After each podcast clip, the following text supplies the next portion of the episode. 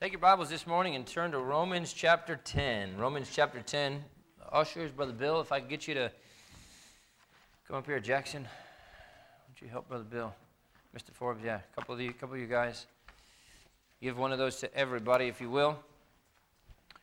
Romans chapter 10, and this is our theme verse for this year. We'll be coming back to this quite often because I think it's, you know, uh, each one, reach one is our theme this year, and you know, I, I, know that a very easy verse to do would be to use one of the Great Commission verses, Matthew 28, 19 and 20, Mark 16, 15, some of the other ones that were given.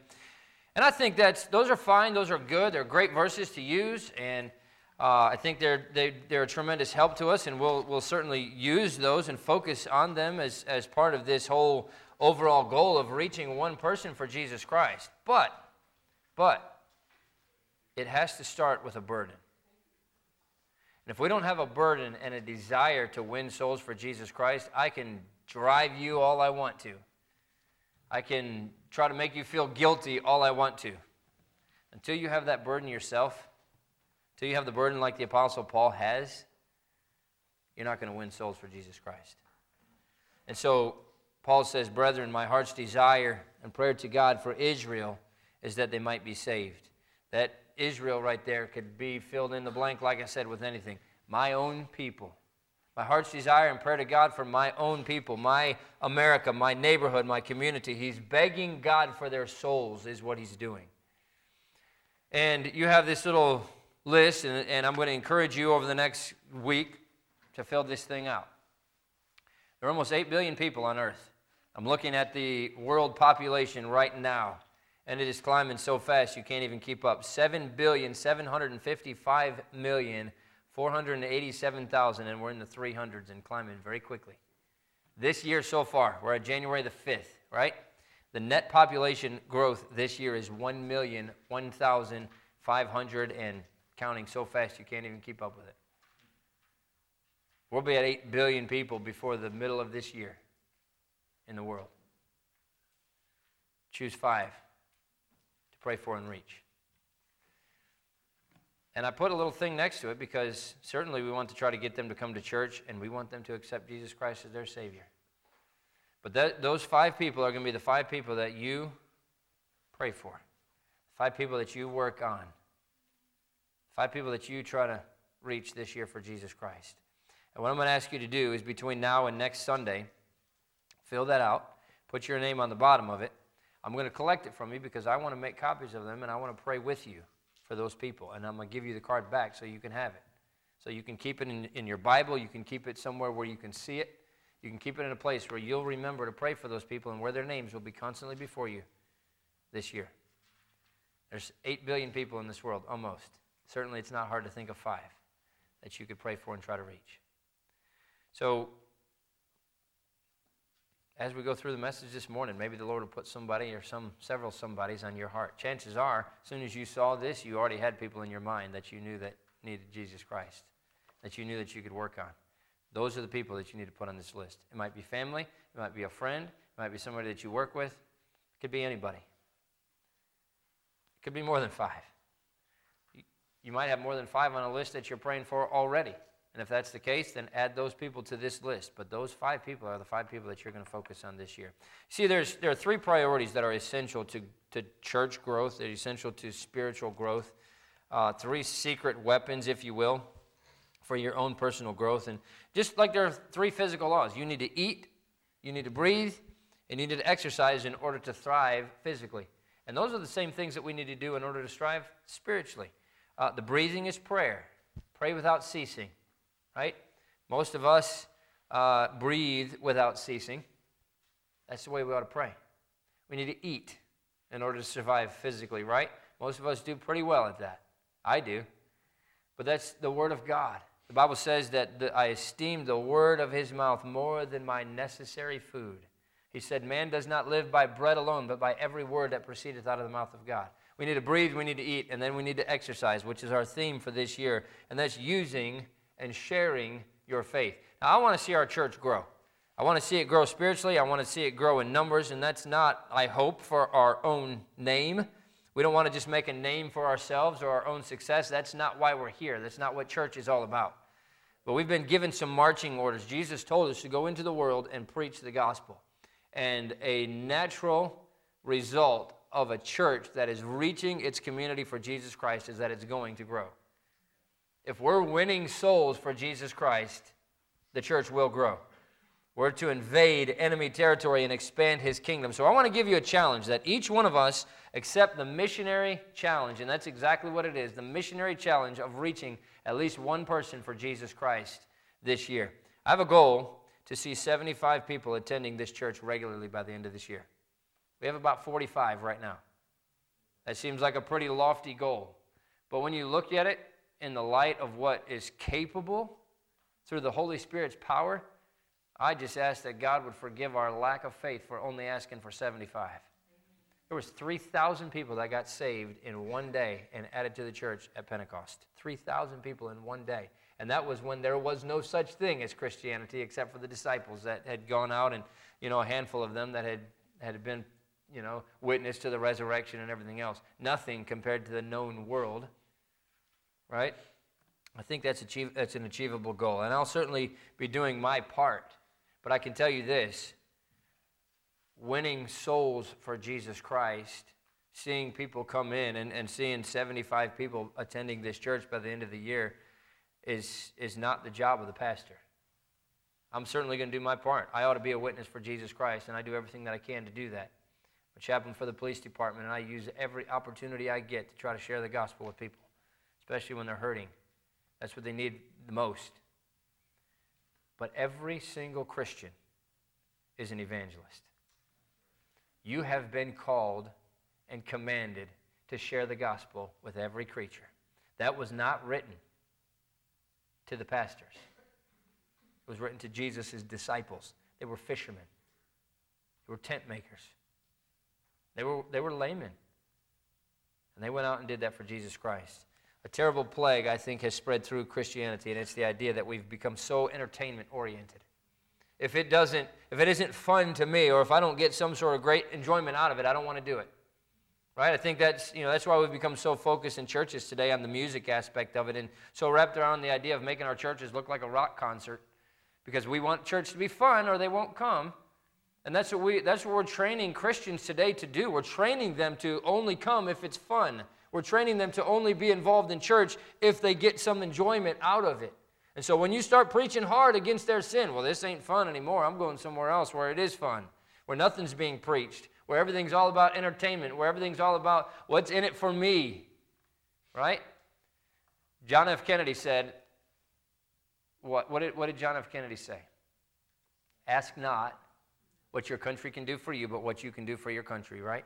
And if we're willing to do that for a country, don't you think we ought to be willing to do that for Jesus Christ? Don't you think we ought to be willing to do that for the church that He gave His life for? Ask not what the church can do for you, but what you can do for the church and for Jesus Christ. That's what our mindset ought to be. And we're moving so far away from that. I mentioned Second Chronicles chapter 7 and verse 14. If my people, that's why we're missing what we're missing in America today. Because we've become so entertainment oriented, so wrapped around the idea that if it's not something in it for me, I'm not going to take part in it. And you know what?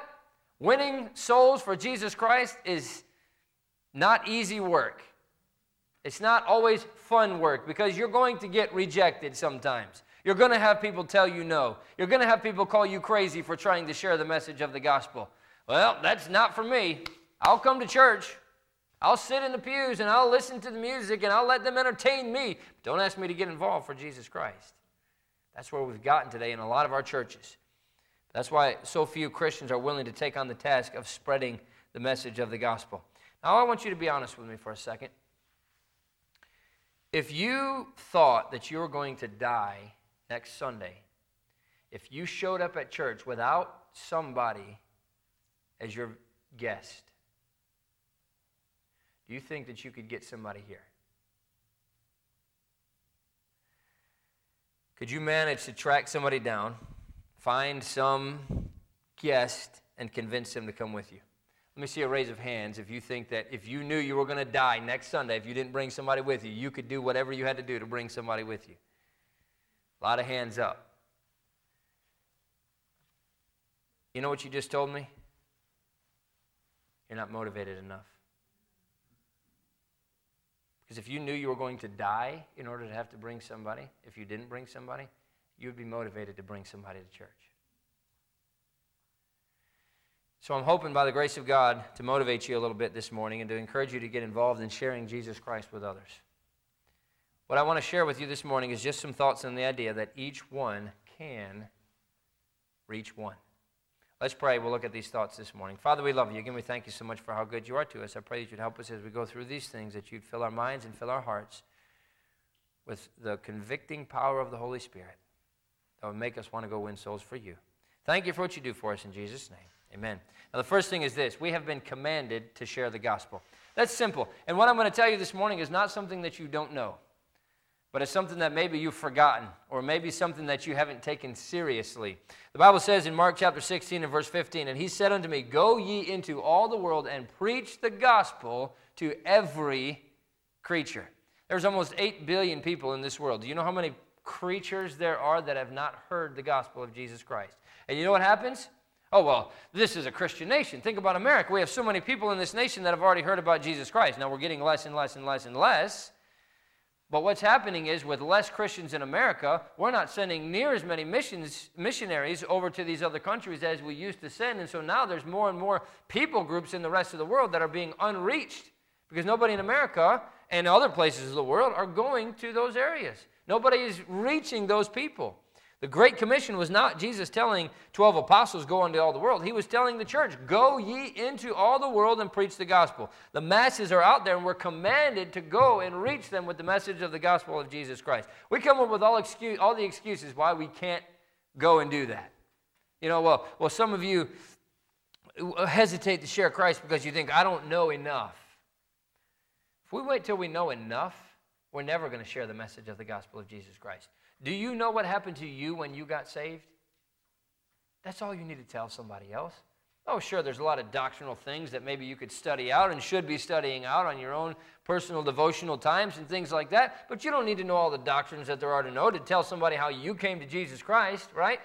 You know what salvation is? Salvation is just one beggar telling another a beggar where to find bread right? That's what it's all about, and that's all we're doing. I, I'm just a poor, lost sinner, just like everybody else was, and I found Jesus Christ. And now my job and my responsibility is to tell other people how they can find Him too. We don't think we're holy enough. You know? Uh, have you ever felt a sense of inadequacy when it comes to sharing your faith with somebody else, sharing the gospel with somebody else? Absolutely. We make mistakes all the time. If we wait until we are holy enough, we're never going to achieve absolute holiness in this life. We're always going to be imperfect. We're, we're new creatures in Christ. We ought to be doing everything that we can to live for Him, but we're never going to be absolutely perfect. We're never going to be absolutely holy until we get to heaven. So if you wait until you're holy enough, you're never going to be holy enough to share the message of the gospel.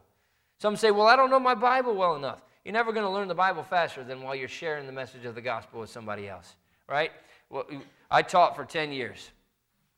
I taught English, I taught history, I taught biology, I taught a lot of different classes. And I took all of those classes when I was in school. But you know when I really learned that material? When I got up to teach it. Because I had to know it to be able to teach it, right? And they, they say that the best learning is to teach a class. And that's the truth. And the same thing is true. The best way to learn your Bible, the best way to know the Bible is to share the message of the Bible with other people. It'll help you learn it. It'll help you know it. Somebody will ask you a question that you don't know the answer to, and you can say, you know what? Let me go find the answer. You'll get in the Bible. You'll learn the Bible. And then the next time somebody asks you that question, guess what? You'll have an answer for them. You'll be able to share that with them. We, we, we're just afraid that, it, that, that we're not going to have an answer, and so you've never given God a chance. The Holy Spirit works in, in, in, in wonderful ways. If you go out and do His work, He will equip you to do that work. Some people have this concept that the Holy Spirit's just going to pour out on them someday and then they'll be able to share the gospel.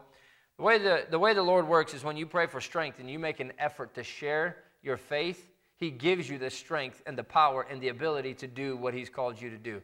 We've been given commands in the Bible, and I can tell you this the Holy Spirit, God, is never going to give us a command that we are unable to fulfill. He's never going to give us something that we cannot do. And so if he tells us, go ye into all the world and preach the gospel to every creature, then that means he's also given us the power, the power and the ability to do that. He's not going to call us to do something that there's no possible way we can do. He's not going to call us to do something and tell us that we're, you know, here's a command, here's something that I want you to do. But yeah, you know what? Unfortunately, with your the way you are, you don't have the ability to do it, and I'm not going to give it to you. That's foolish thinking, right? The Holy Spirit, if He calls us to do something and He tells us to do something, then He can give us the power and the ability to do it. But you know where it has to start? You have to do it. You got to get up off the couch and go and tell somebody about Jesus Christ. The Holy Spirit's not just going to say, okay, now you have the power. Go tell somebody. No, you go and do what the Holy Spirit tells you to do, and He gives you the power and the ability to do it while you're doing it. We may make mistakes, we may not have it all together, but I'll tell you, there's no reward greater than knowing that God used you to take somebody who was bound for hell and reassign them for heaven because you shared with them the message of the gospel and they accepted Jesus Christ as your Savior. There's no greater joy in all the world than leading someone to Jesus Christ. Let me ask you a question, one of these, one of these tough questions. If you could choose between earning $1,000 a day in the next year, that would be $365,000 by the end of the year. If you could choose between earning $1,000 a day or winning one soul a month to Jesus, where would your priorities be? Or $1,000 a day or one soul this year to Jesus? Where would your priorities be? Sadly, I think a lot of people would choose the $365,000. Oh, we would never say it. We'd never say it, but we'd be a whole lot happier with those money in our pocket and having a soul that's laid to our account because we led them to Jesus Christ. And I think that's the problem with so many Christians is that our priorities are so misplaced. 1 Peter chapter 2 and verse 9 says, But ye are a chosen generation, a royal priesthood, and holy nation, a peculiar people, that ye should show forth the praises of him who hath called you out of darkness into his marvelous light. I think that we ought to be experts at soul winning. I think that whatever your occupation it is, it ought to be secondary to pay the bills for soul winning, right? Isn't that what Paul was? Paul was a tent maker, but he only used that tent making to pay the bills so that he could be a gospel preacher, so that he could share the message of the gospel. Paul was not a pastor. Do you ever see Paul taking a church and, and you know, running the church and all the. No, he wrote to the elders at, right? Because Paul was just an evangelist. He was just going around spreading the message of the gospel. And everything that happened in those places that enough Christians got together from them accepting Jesus Christ as their Savior that a church was started there. A pastor took over as the, as the leader of that church, right? Paul went to another place. He won souls for Jesus Christ. A church was established and he went somewhere else. He was just going around doing the work of an evangelist. He was a tent maker so he could afford to be an evangelist. That's why he did it, and that's what our job ought to be. Your job ought to be a, a, secondary for you winning souls. When somebody asks you, What do you do for a living? or What do you do for work? It ought to be, I'm a soul winner, but in order to make that happen, I work at. Right? That's the way it ought to be. That's your primary occupation. At least it should be. Why do we go? We go because we are to make disciples. Proverbs chapter 11, verse 30 says, the fruit of the righteous is a tree of life, and he that winneth souls is wise. He that winneth souls is wise. Nothing more important than winning souls. William Barclay said this Christianity is something which is meant to be seen. As someone well said, there can be no such thing as secret discipleship, for either the secrecy destroys the discipleship or the discipleship will destroy the secrecy. You cannot be a secret Christian. How do we accomplish that? There's a lot of ways, but one of the ways in Paul, and we see this happening over and over in the book of Acts, but Acts chapter 20 and verse number 20, Paul says, And how I kept nothing back that was profitable unto you, but have showed you and have taught you publicly and from house to house. Paul obviously ministered from house to house, but Jesus Christ did the same thing. He met people where they were. If Christ had met in the temple or the synagogue, some of these uh, you know, these, these prostitutes or the tax collectors. And Jesus, make no mistake, went to those people. And that's why the Pharisees, how can he talk to that person? How can he go and eat with that person? But you know what? Jesus went and met them where they were. Those people would have been hard up to come into the synagogue or come into the temple. They wouldn't have come there because of who they were.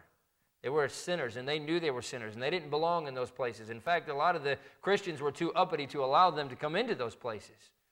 But Jesus went to them. and he saw them saved. He saw them won for Jesus Christ. Look at the woman at the well. Look at Mary Magdalene. Look at Zacchaeus. There's example after example after example of the people that we would call a dirty, rotten sinner that Jesus Christ went to and reached them where they were. And that's what we have to do as well. I think we can turn the world, not to mention our church, upside down if we get involved in sharing the message of the gospel door to door. I'm becoming just like the people that I'm going to tell you about, so I can only laugh so hard, but I always used to get a kick out of people at the first of the year. Uh, we, Brian and I, I moved out to Powhatan, and so we don't go to the same gym anymore, but we used to work out together. And come first of the year, everything would be full, right? You work out, and, you know, December 28th, 29th, the gym is like, uh, you know, it's, it's empty. Nobody's in there. January 1st, that place is packed, right? You're trying to get to the machines that you normally get to, and people are on them right? And I told Brian this a couple times. I said, just give it a couple weeks, everything will be back to normal. And sure enough, second, third week of January, everything was back to normal, and you had all the machines back again. Why is that? Because everybody has the resolution at the beginning of the year to do what? Diet and exercise, right? I'm not going to ask you to raise your hand. How many of you put that down as a New Year's resolution this year? Diet and exercise. I'm going to go to the gym. It's not easy to get up at 5 o'clock in the morning and go run on a on a belt that's moving in circles, right? It's not easy to get up and go work out. And that's why so few people do it for any kind of length of time. Oh, they'll do it for the first two weeks, but then, well, man, that was a late night. I'm not, oh, I can't get up. Next thing you know, they're right back in the same condition that they were in before. Why is that? It's because it's hard. It's not easy, right? It's not easy to exercise. And the same thing is true when it comes to sharing our faith. You've got to make yourself do it because you know it's good for you when it comes to exercise. And it's the same thing with this. It takes a little self discipline to learn to be a witness for Jesus Christ. It takes a little self discipline to be a missionary because it's not an easy thing to do. Look, if it was easy, everybody would do it. If it was easy, Christianity would be in every single corner of every single city in this entire country. But it's not easy. And that's why Christians don't do it. Let us take seriously this command to spread the gospel. Now, we'll move quickly, but the second thing is this. We've been commanded to share the gospel, but number two, we've been, the, the world is dying without Christ. Why should we take this seriously to each one of us, reach one? The world is dying with Jesus Christ. We're running out of time. Turn over to Matthew chapter 9. Jesus is coming, I believe, much sooner than, than many people think, and so many people don't even know it. And they want to, they want to know. Is, is the problem with growth of the gospel, with the spreading of the message? Is the problem that nobody out there is really interested? Is there a, is there a deficit of people who are hungering and for salvation and for purpose? Maybe a little bit. People don't know that they don't know that they need Jesus Christ.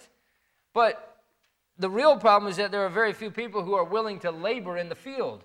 Matthew chapter 9 and verse 37 Then saith he unto his disciples, The harvest truly is plenteous, but the laborers are few. Pray ye therefore the Lord of the harvest that he will send forth laborers into his harvest. This is what Christ kept hammering all the way throughout his ministry. The crowds are starving. Give them something to eat. Right? You know the, the, the story of the feeding of the 5,000. The disciples said, Send them away. And Jesus said, No, they're starving. They need to eat something. And that's what we do so often. Well, they, they're not part of this church. Just send them away. We, we got other things that are more important. We have other priorities. No, they're starving. They're looking for food. Give them something to eat. I'm looking for people not who are hungry. I'm looking for people who are willing to labor in my field to feed the hungry. That's what Jesus Christ is saying here. And, and certainly the world is getting less and less interested in the things of Jesus Christ, but there's a whole harvest of souls out there waiting to hear the truth. Well, I share the gospel with so many people and nobody ever gets saved. You share the gospel with enough people and somebody will get saved. You're going to come across somebody that's been looking for the answer that you have. And they'll accept Jesus Christ as, a, as their Savior. Turn over again to Romans chapter 9. Because the world is dying without Jesus Christ, there must be a burden to reach them. And I know we looked at this somewhat, but get this again. Paul says in Romans chapter 9 and verse number 1 I say the truth in Christ, I lie not my conscience also bearing me witness in the Holy Ghost. If the Holy Ghost were standing right here listening to what I'm saying, he would tell you that from the bottom of my heart, I'm telling you the truth. That's a bold statement that Paul makes.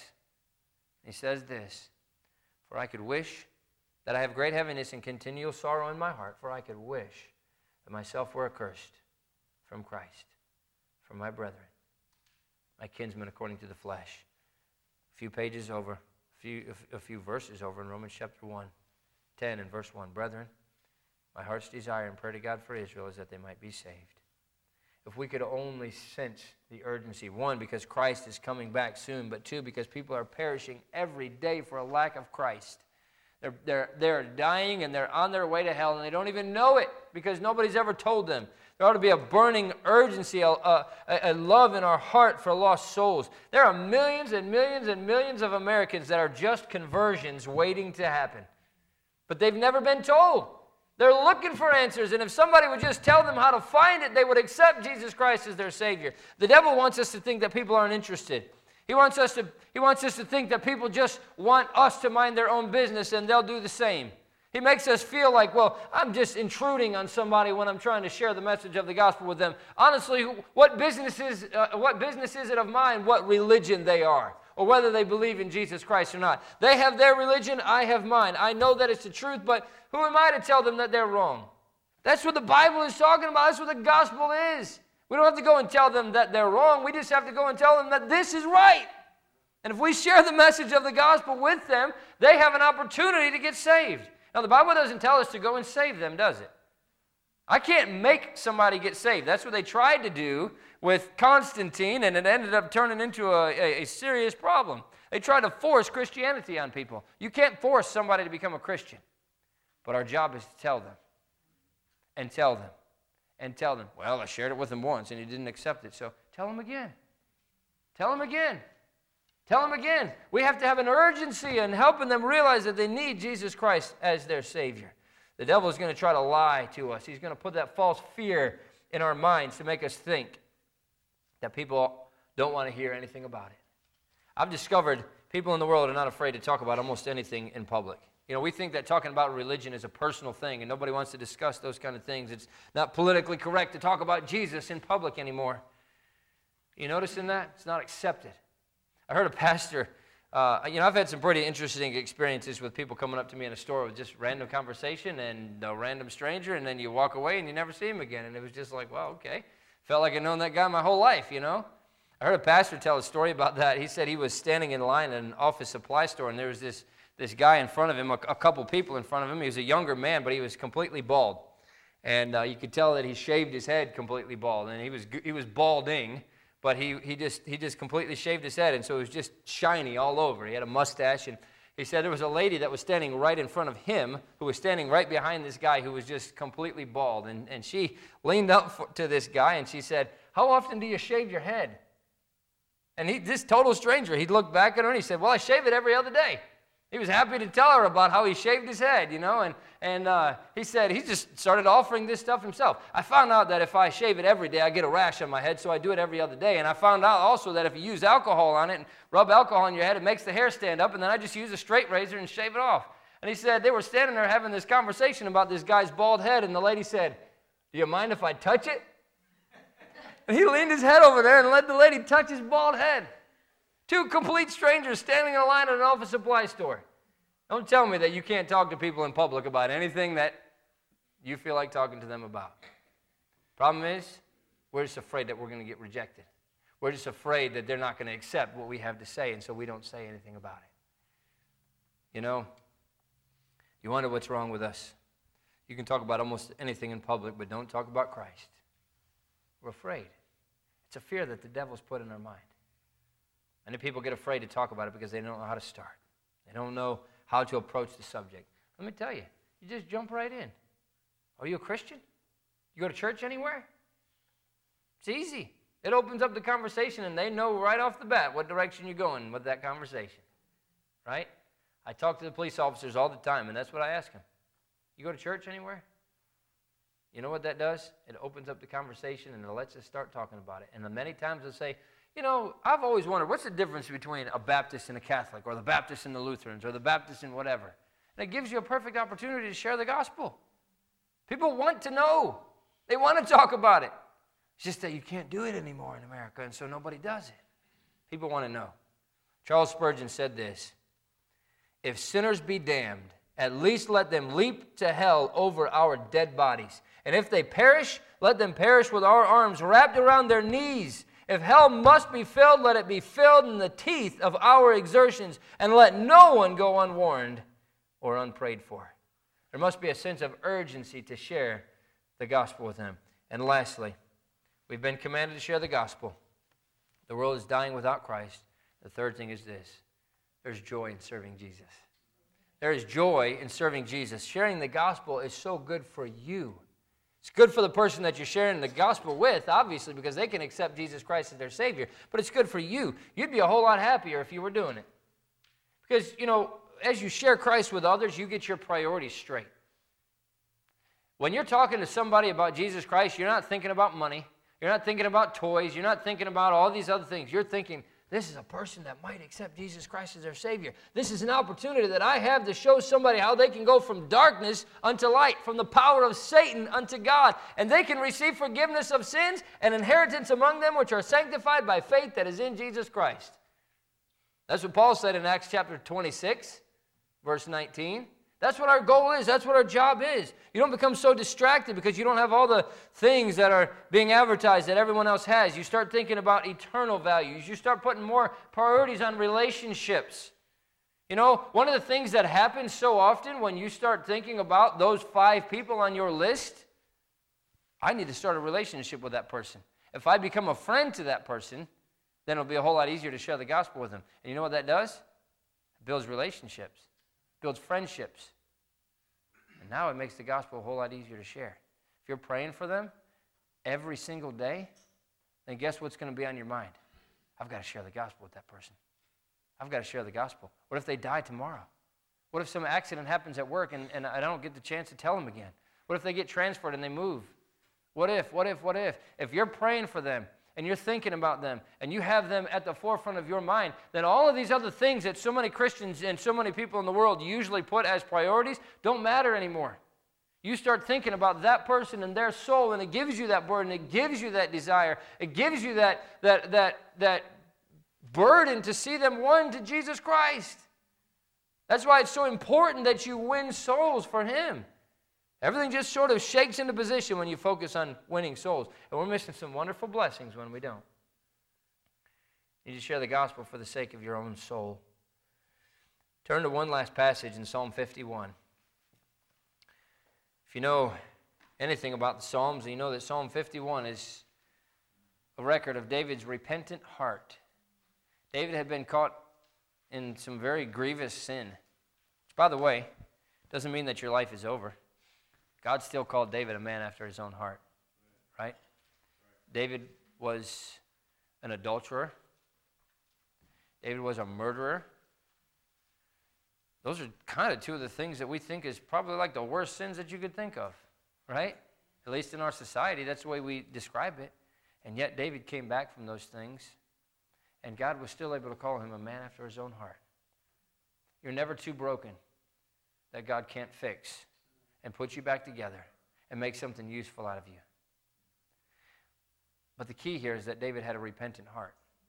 And in Psalm 51, verse number 12, uh, you can read the whole passage. It's all about that. It's a great passage to read. But Psalm 51 and verse number 12, David says this Restore unto me the joy of thy salvation, and uphold me with thy free spirit. What happens next? The joy of his salvation was returned unto him, and what happens next? Verse 13 then will I teach transgressors thy ways, and sinners shall be converted unto thee. Was David a preacher? No. But David understood the concept that as we repent of our sins and we allow the Lord to come and take over our heart, and we allow the Lord to do that work in our own hearts, then it automatically turns us into an evangelist. It makes us want to share the message of the gospel with other people. Look, he says, when the, when the joy of my salvation is restored unto me, and I'm being upheld by his spirit. Then I'm going to teach transgressors thy ways. Then sinners will be converted unto thee. When we get things right with God and the joy of our salvations returned to us, it makes us want to share with others. That's what we're supposed to do, friends. That's what our job is. That's what our responsibility is. And the closer we get to God, the, the, the more right with Him we get, the, the holier we get, the more it's going to make us want to share the message of the gospel. And it works the other way around, too. The more you share the gospel, the more it's going to make you want to be right with God. Look, if you have somebody on that list and, and God gives you a burden for that person, or those five people, hopefully, but God gives you a burden for that person, God's going to convict your heart when you're praying for that person's salvation and you know you have sin in your life. Boy, God, God can't even hear me. God can't even hear me. Here I am praying for this. I've got to get that thing right. What's the point of doing all this praying? What's the point of getting all of these things in order if God can't even hear my prayers for this soul? Going out and winning souls for Jesus Christ gives you that joy. Because not only are you serving Jesus, but your heart has got to be right. It forces you to get right with God. You might be thinking, you know, Pastor, I'm not a, I'm not a teacher. I'm not a preacher. I'm not an evangelist. But I promise you that if you're a Christian and God has given you the gifts of the Holy Spirit, the Holy Spirit moves in the moment we get saved. And He's given all of us abilities, He's given all of us gifts. The reason for those gifts, the reason for the Holy Spirit is that you might be His witness. That's why He gives you the Holy Spirit, to be His witness. Do you think God is going to fail you? Think God's not going to do what He said He would do? What does He say in Acts chapter 1 and verse 8? And ye shall receive power. After that, the Holy Ghost has come upon you, and ye shall be witnesses unto me, both in Jerusalem and in Judea and in Samaria and to the uttermost parts of the earth. Jerusalem was their home, Judea was their region, Samaria was a little farther, and the rest of the world. And he promised that when the Holy Spirit comes upon us, he's going to give us that power. You have the Holy Spirit living inside of you. He's promised to give you the power if you'll be a witness for him. Don't worry about how he's going to do it. If you come to the Lord, he'll give you the ability to win souls. And boy, I'll tell you what, you'll find no greater joy than reaching a person for Jesus Christ. Perhaps the Holy Spirit has spoken to your heart this morning. I sure pray that He has. Maybe you realized that you've been distracted with lesser lesser issues. Have you been storing your treasures down here instead of in heaven? I've said this many times before, but you don't ever see a hearse pulling a U-Haul trailer because you can't take it with you when you go. But I'll tell you what you can do. You can send it on ahead. Souls that we win for Jesus Christ, those are being sent on ahead and you win one soul for Jesus Christ, you don't realize how much of an impact that might have. Somebody won D.L. Moody to Jesus Christ. Somebody won Charles Spurgeon to Jesus Christ. Somebody won Billy Graham to Jesus Christ. They were all won as individuals by a person who was sharing the gospel. And look at the impact.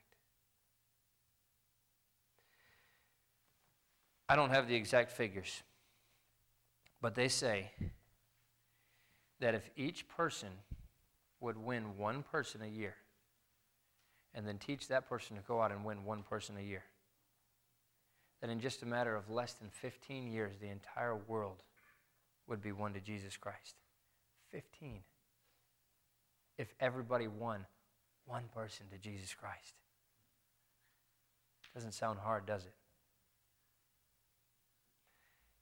You might work and work and work and work and work this year to try to win somebody Jesus Christ, and it doesn't happen. But I can tell you this if you're serious about it, and you're praying about it, and you're working to reach somebody for Jesus Christ, He'll give you that fruit. The Holy Spirit's going to bless your work. If we get to the end of this year and we haven't won a soul for Jesus Christ, it's not going to be because the Holy Spirit failed us. It's going to be because we failed the Holy Spirit. Maybe the Holy Spirit has laid a few people on your heart that you can put on your list of people that you're going to pray for and try to reach. It's not about growing this church. Hey, that's a, that's a, that's a nice side benefit. The church will grow. Great. It's about winning people for Jesus Christ who are dying and on their way to hell. if Christians don't do it, who's going to? If you don't do it, who's going to? It's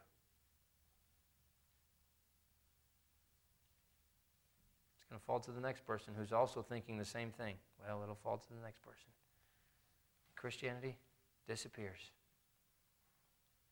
Will you be willing to take the challenge to reach one person for Jesus Christ this year?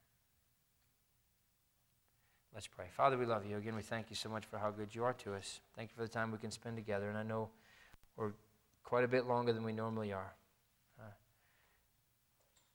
I pray that you would use the message in our hearts this morning, and that you could be pleased with our decisions. Well, thank you for what you do for us in Jesus' name. Amen. If you would stand at your seats with your heads bowed and your eyes closed. I know we're a little bit long this morning. I apologize. But will you be willing to write a list of five names down and pray for those people and invite those people and work on those people until you see at least one and then another and then another and then another? You'll be surprised at how the Holy Spirit will use you to see souls won for Jesus Christ.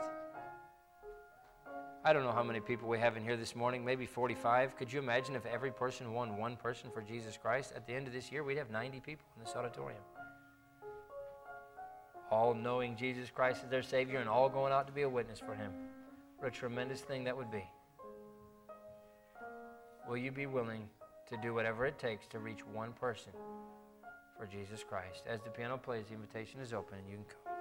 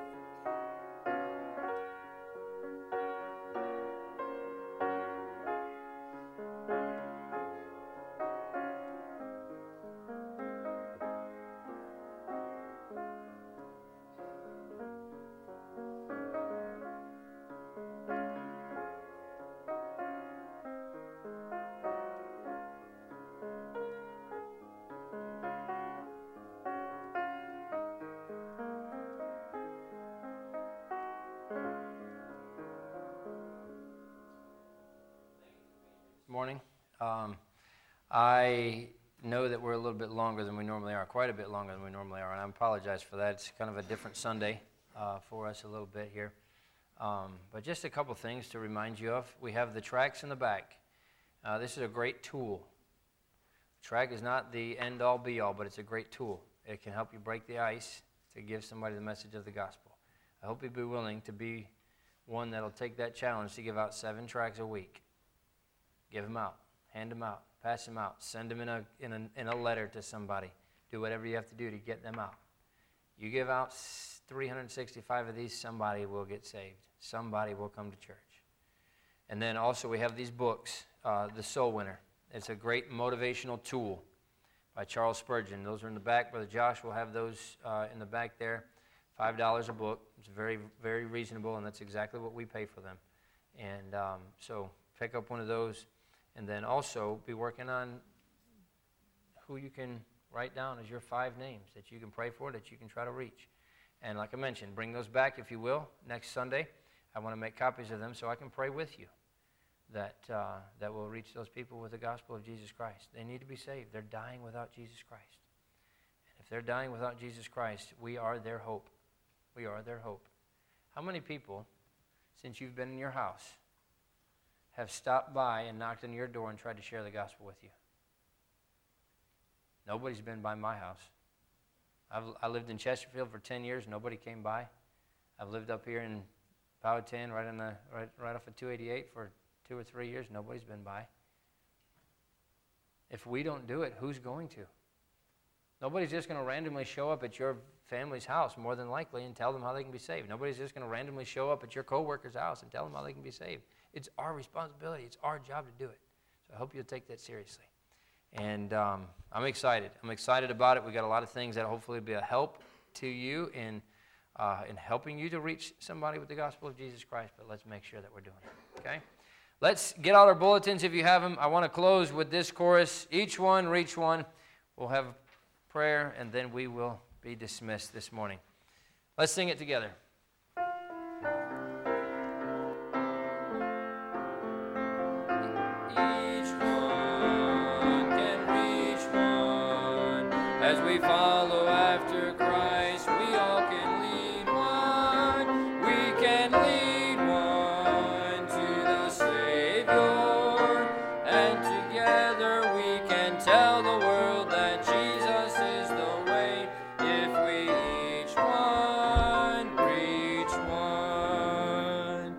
We love you. We thank you so much for how good you are to us. I thank you for the time that we've spent together around your word this morning.